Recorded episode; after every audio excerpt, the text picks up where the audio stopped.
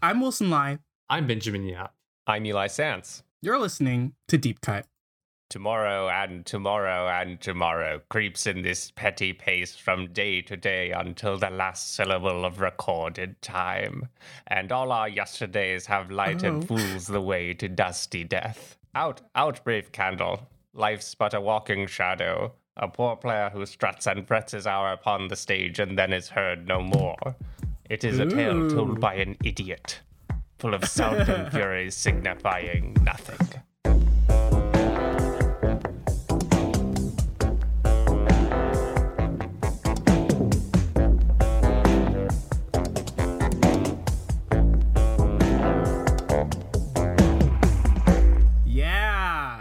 Better than Denzel. Whoa, whoa, whoa. Oh, whoa, whoa. Whoa, no. At least no. Eli's closer accent-wise.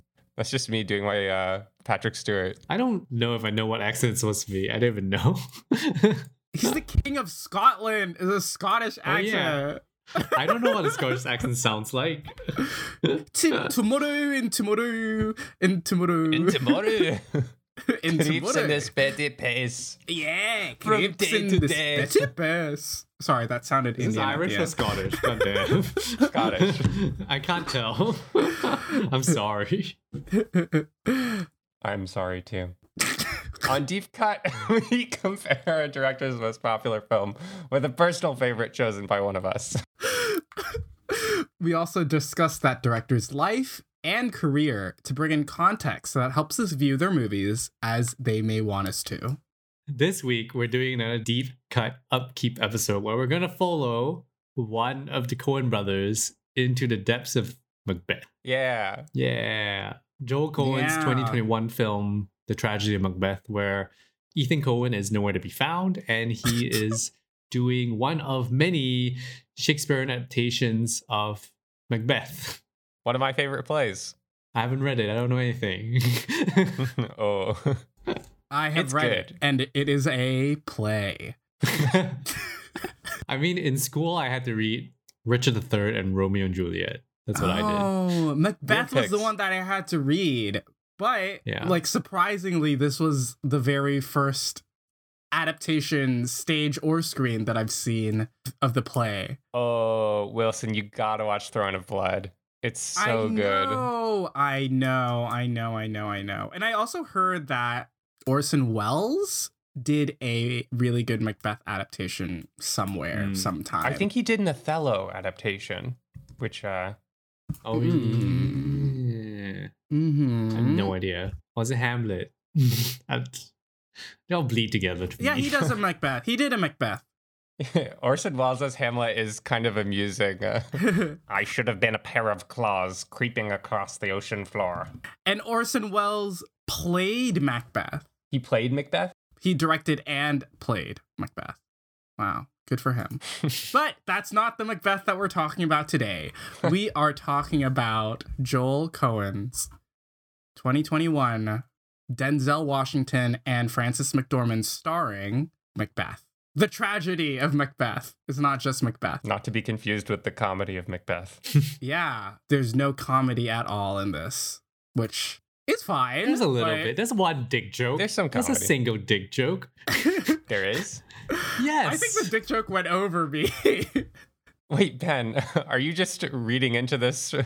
No, there is that joke where he talks about getting drunk, and then he... what's the name of that character?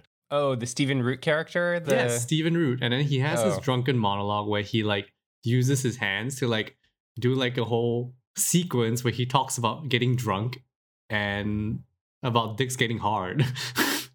Tell me I'm wrong, because he does this whole thing.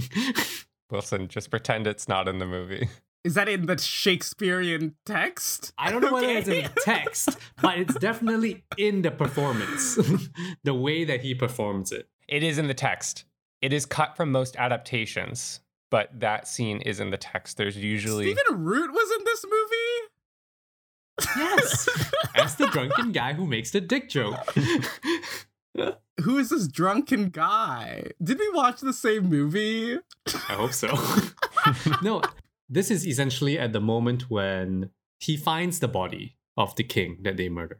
Yes. If I'm not wrong. And is that... The morning after Macbeth has murdered Duncan, Macduff arrives, and Macduff is the one who finds the murdered king. Mm-hmm. But the porter is this character's name in the play.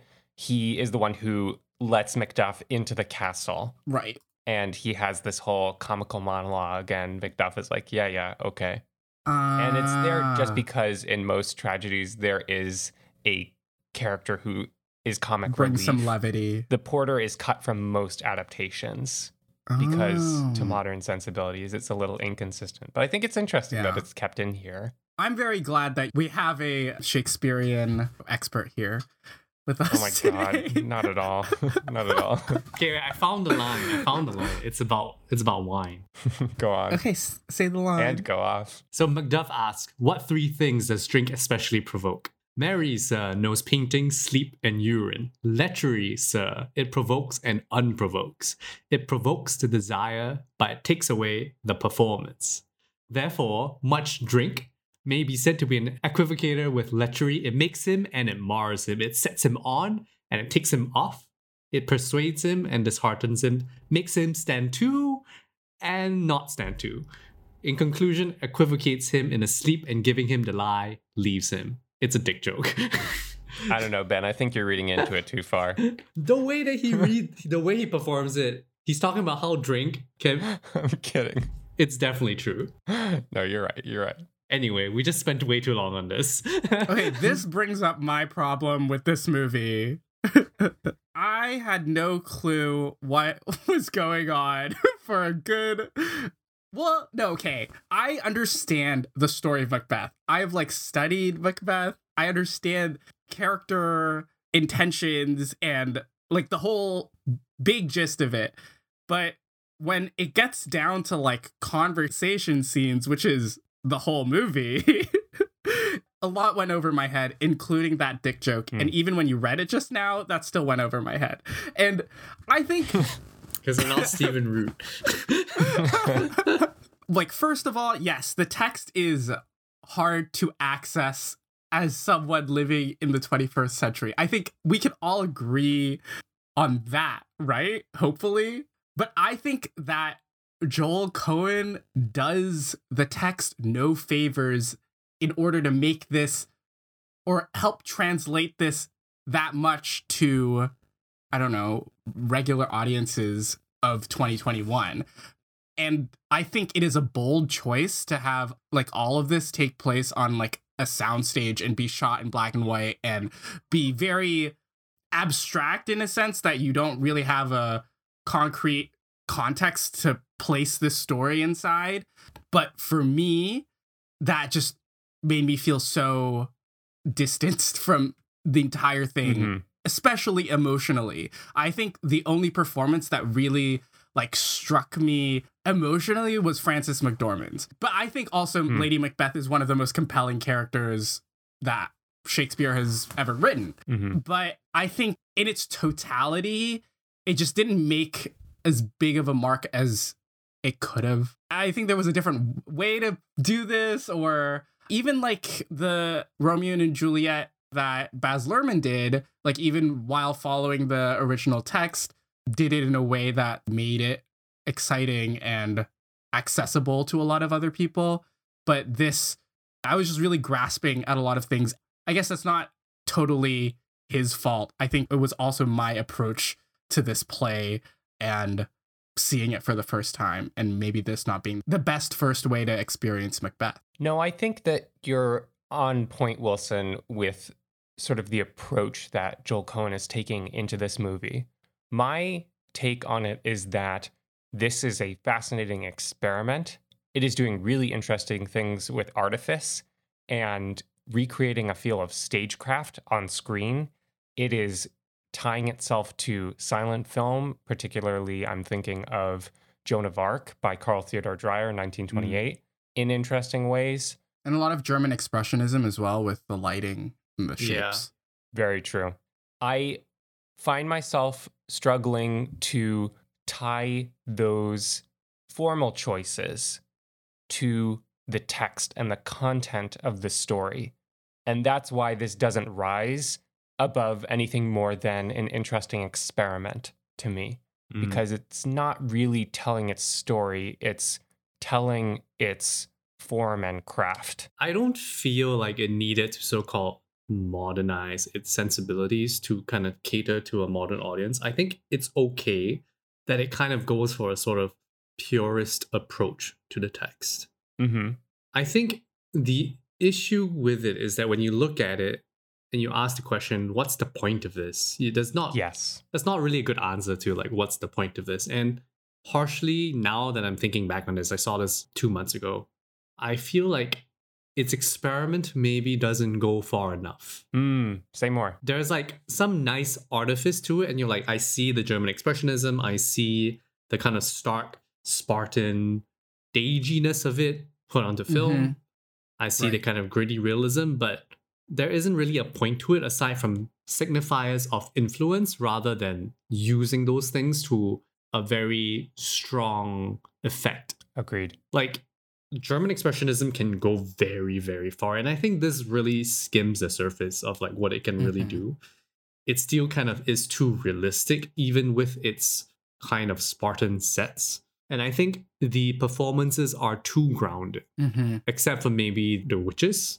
Yeah. Which are really cool. And highlight. What's her name? Catherine Hunter. She's doing something that she's done on stage before, and she's doing it in a really interesting way, but then it kind of is out of step with the rest of the thing, right? And that's why it really stands out. Yeah. And Denzel's doing a very Denzel performance, which is extremely grounded, very rooted, but then that kind of feels too de-dramatized for me. The way that he delivers the text kind of just fades into everything, and then I'm not catching what's going on.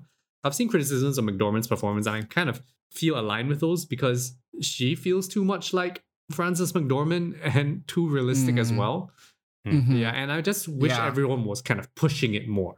Yeah, and I think isn't that the reason that you sort of strip all like the mise-en-scène and have everything in black and white is to just make way for the performers to really do what they do best, because Shakespeare is like sort of a performer's medium more than anything else. Or even anything else that the Coen brothers have done that I've seen.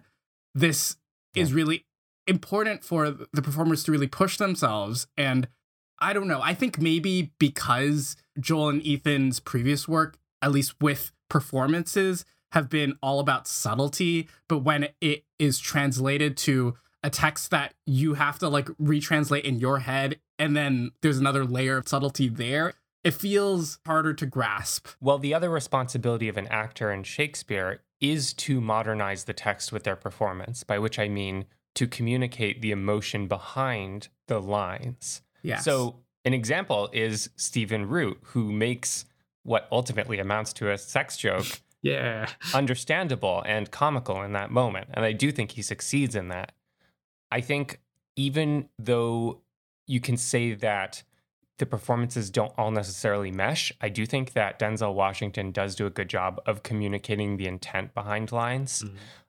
I have a lot of questions about the casting of Americans in this and what space they occupy, because it's a little random which characters are American and which are British and which are Scottish. It's choices like that that should be, as you're saying, Wilson, clearing the way for actors to do the thing with Shakespeare text and create and conduct the electricity in that text through to the audience, but somehow it's just not connecting. Maybe it's because there's so much attention being drawn to the creation of the artifice that ostensibly should be able to clear the way for performances. Right. But that being said, the craft is really incredible. Yeah. It stands look really out good. So much. And Bruno Delbonnel, who we all have gushed about in our Inside Llewyn Davis episode, has come back and reunited with Joel on this film. And I think he was the perfect choice for this film because of, I guess, adding a sense of space to these sets is quite hard. And I think the way that Delbonnel uses fog and different ways to cover up the frame and to mess it up in a very subtle way. I think Delbonnel really shines in that, and especially in his light and his shadow play, it really, really, really sings in this. I think just the collaboration between set design and the G&E team in achieving how, like, basically lighting in every shot of this movie is gorgeous. And yeah, I think the visual tone and feel of it is very, very on point. I do question some of the ways that coverage is done in certain scenes. I know that Joel and Ethan really love to prioritize close-ups, but I had a feeling in some scenes that they were prioritizing it a bit too much. And when coupled with performances that don't really, like, give you that much, it feels like it's heightening the fact that they're just performing rather than, I don't know, embodying or living in a more cogent way. Yeah, I don't want to really shit on this movie too much because I feel like a lot of people really like it, and I think it's like a decent movie. There's nothing like wrong with it, and you can't really like critique Shakespeare because it's fucking Shakespeare. He's dead. He's not gonna come get you. There's one thing that is unequivocally bad in my mind, which is the CGI and VFX in a movie that's trying to play up its artifice and in an organic way. Like, its set design, its sound is very contained. Bookmark that. Skip. That CGI just sticks out like a sore thumb. It doesn't feel physical and in the world at all. It's Denzel Washington ducking to avoid these computerized crows, and it really, really sticks out very badly. Yeah, I feel like, as you said, Wilson, there's nothing wrong with it, but there's just nothing exciting about this. Mm. And that's kind of the issue. Like Shakespeare is Shakespeare. And then what excites you to watch The Tragedy of Macbeth? Any choice that is exciting formally is muffled a little bit by this question of, well, why that choice for this text?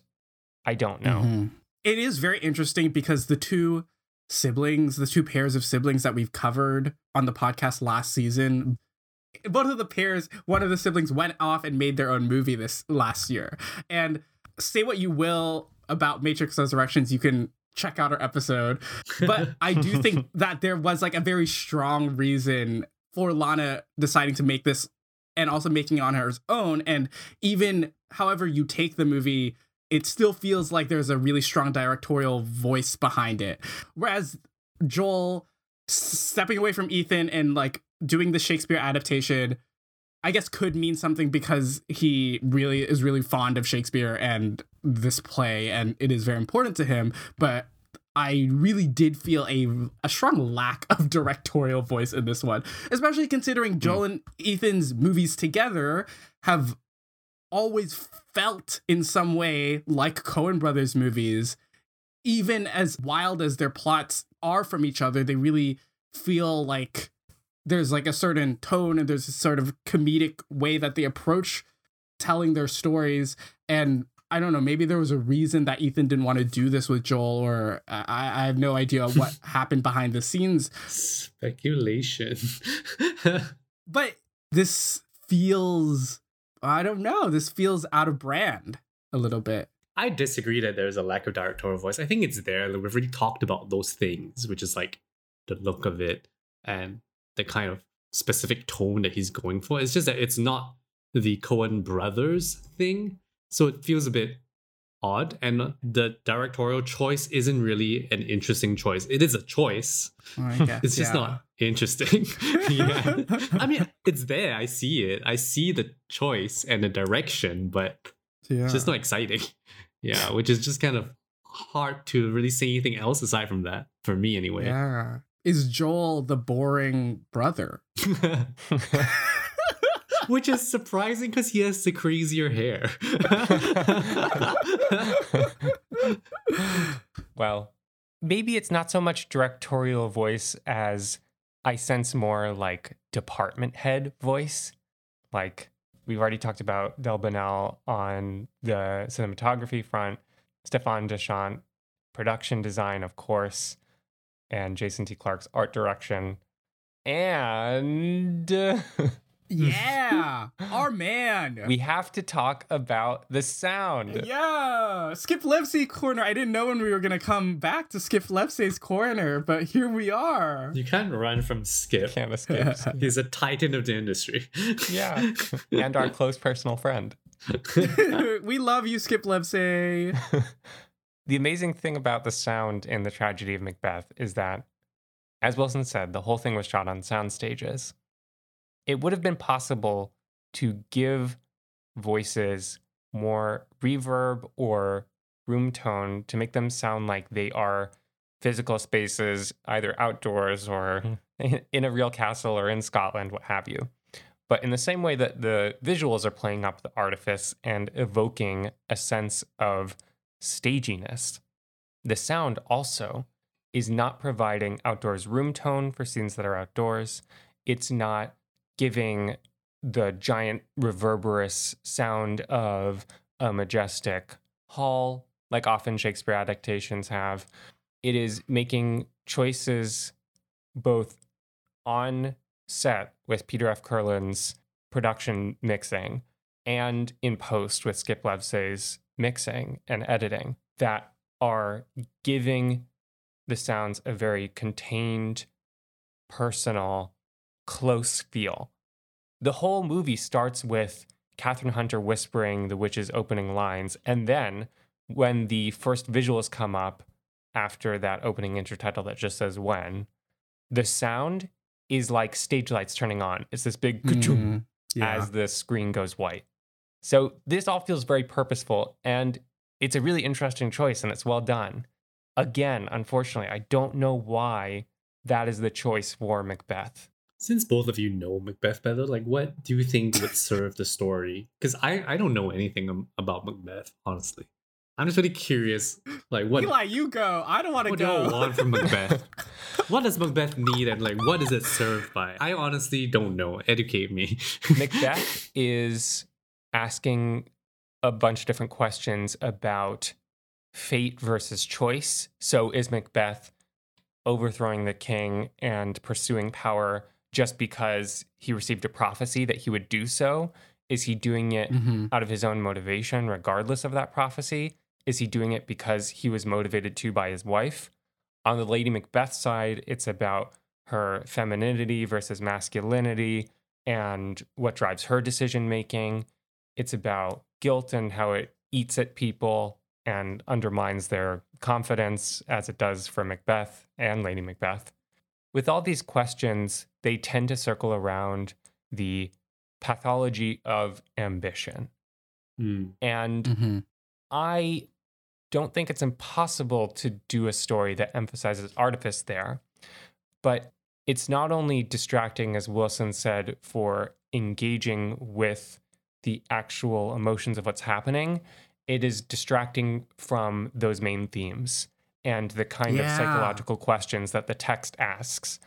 I find it really hard to connect there, both intellectually and emotionally, a lot of the time during this movie, because of that distancing. It is really, really hard. And I think there is a lot to say about, I guess, how these characters transform through the course of this play, because they really change into different people, like this prophecy and this ambition to succeed and to rule sort of overcomes Macbeth, right? And there is this shift that happens throughout the course of this movie, and it's so hard to feel. It's so hard to get that. Yeah. And I don't want to rag on Denzel, but let's just say that Denzel has given in so many incredible performances, even of like other stage plays. Like, I am thinking about Fences, which he is incredible in. Yeah. I like really, really, really think that he really gives a career high in that movie. But this, I don't know.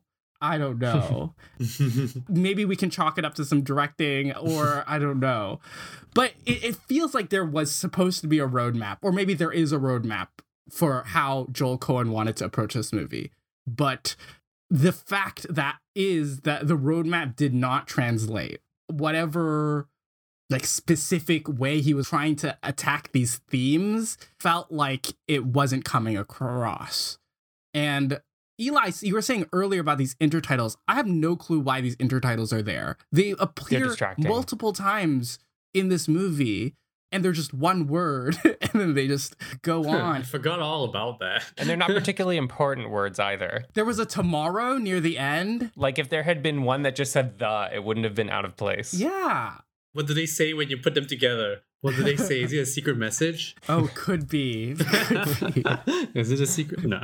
There is a certain joy in hearing Denzel Washington say some of these incredible lines and putting his spin on it. Like, it's always a delight to see an actor do their take on Shakespeare, but this doesn't always feel like his take because of all the distractions that are around him in this movie. I don't think he's served well by all this artifice because he's such an engaging and engrossing actor that you really want to be able to connect with him and dial in. Joel Coen is putting too much in the way of that.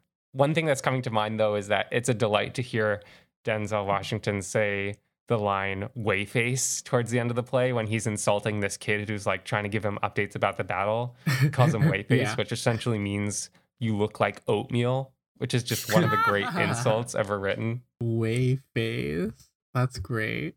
I don't think he nails the tomorrow and tomorrow and tomorrow monologue as much as I hate to say it. He's walking while he says it. It's very distracting. But again, that's probably a choice that comes from Joel Coen telling him to walk. I want him to just be able to embed himself in those lines and live them, but Coen is putting too much in the way.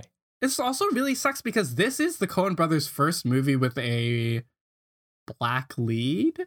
Yeah. And I think there's a big statement being made casting Denzel as Macbeth, but how it relates to his, A, his nationality, and B, his race still is not... Well, it doesn't have to be explained. I'm not asking for it to be explained, but... But it's something that is put on the table through this casting choice that then Coen seems a little bit afraid of really engaging with or using it to shape the story somehow. It's like it's there, but it's not being acknowledged by any other performers. Like, I can't think of a good way of doing it either. I don't know. Yeah. But maybe that's why the stripping away of the artifice helps, because it's just like anybody could embody these people. But I don't know. I mean, it's very typical in plays to just cast whoever. Cast anybody, right? Yeah. Right? Because like on the stage, the audience can be far enough that the kind of surface level differences don't maybe matter as much on the stage. Yeah. But I can see the argument for like wanting to embed those differences into the way that you interpret the text. I mean, it's definitely, this whole casting is star casting.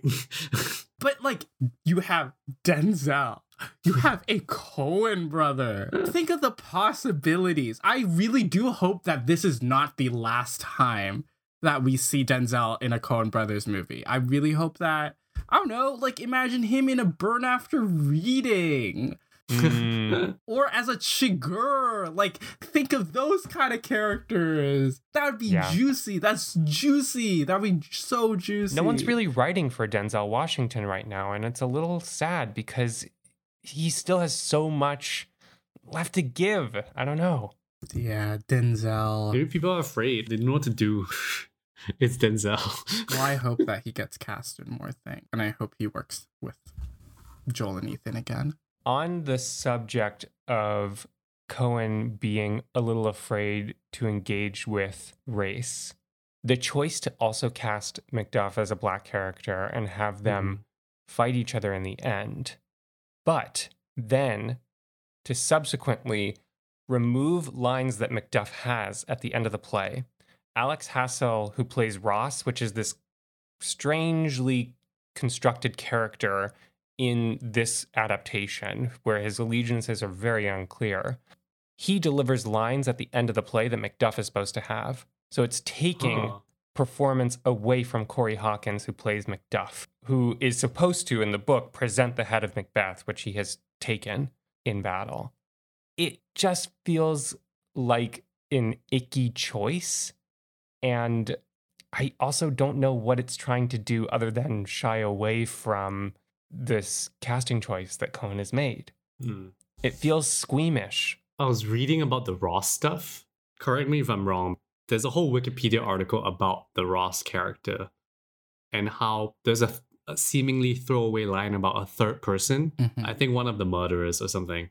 And apparently there's a lot of speculation about who the third man is.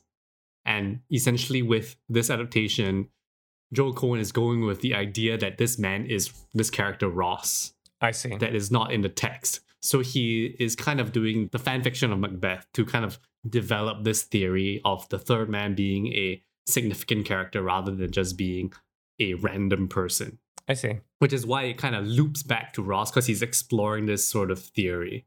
Well, everyone knows that the third man is really Orson Welles. Yeah. And Ross and Rachel were on a break. So yeah, I don't know. Like the whole idea of like exploring this whole theory also feels a little bit middle school to me.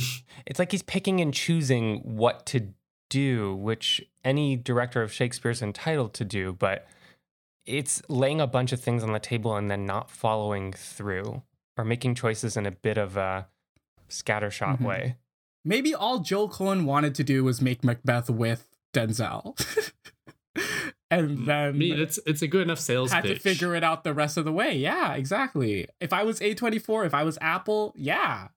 Sold, of course. In all, it's interesting. At best, it has fascinating choices and interesting moments. I read one thing about how Joel Coen felt that no one had really done the idea of Dunsinane Forest coming to the castle in an interesting way yet. So he had this moment when Macbeth opens the windows and all the leaves blow in. Yes. I think that's great. I think it kind of sums up the limitations of this adaptation because it's more about an image or a concept than it is about forefronting what really could have been an excellent showcase of these performances. It's like he's more interested in the dressing of Macbeth, the story, rather than the core of what Macbeth is trying to be, the thematic concerns of Macbeth. Exactly. Mm-hmm. He's more interested in what have we not done with Macbeth? And then I think maybe loses sight of the big picture. Yes. Yeah. A little too much faith in the text, maybe. Simultaneously too much faith in the text and not looking closely at it enough. Because last year was the first year that I really got into the Coen brothers, I would really like to see a new Coen brothers movie soon. So let's just hope that happens. Bring back Ethan. Bring back Ethan. Do we know why they split for this? Does anyone know? Ethan might be writing a book. Yeah, he's just doing other things. I don't think it was like a big deal. I think he was just doing other stuff. And Joel's like, yeah, I want to still make movies. It's not like they're not going to work together in the future, right? Yeah. I don't think they're done working together. Because they just did Ballad of Buster Scruggs a few years ago, right? Yeah. Okay, not going to be long. A movie I could not finish. Also not great, but... rough. Okay. Let's hope for a good Coen brothers movie soon. Yeah. Okay. Lead on, Macduff. Thank you for listening to this episode of Deep Cut. Please rate and review because that helps us keep making the show. Be sure to subscribe to us wherever you listen to podcasts so you know when our next episode drops. Keep up with Deep Cut on Twitter, Instagram, Facebook, and Letterboxd at DeepCutPod. And join us to talk about movies on our Discord server, to which you'll find a link in the description. Thank you to Justine Yam for our beautiful artwork. I'm Wilson. I'm Ben. I'm Eli. Take care, and we're looking forward to talking about more movies with you next time. Out, out, damned pod. It was I. Oh, fuck. No, never mind. Bye.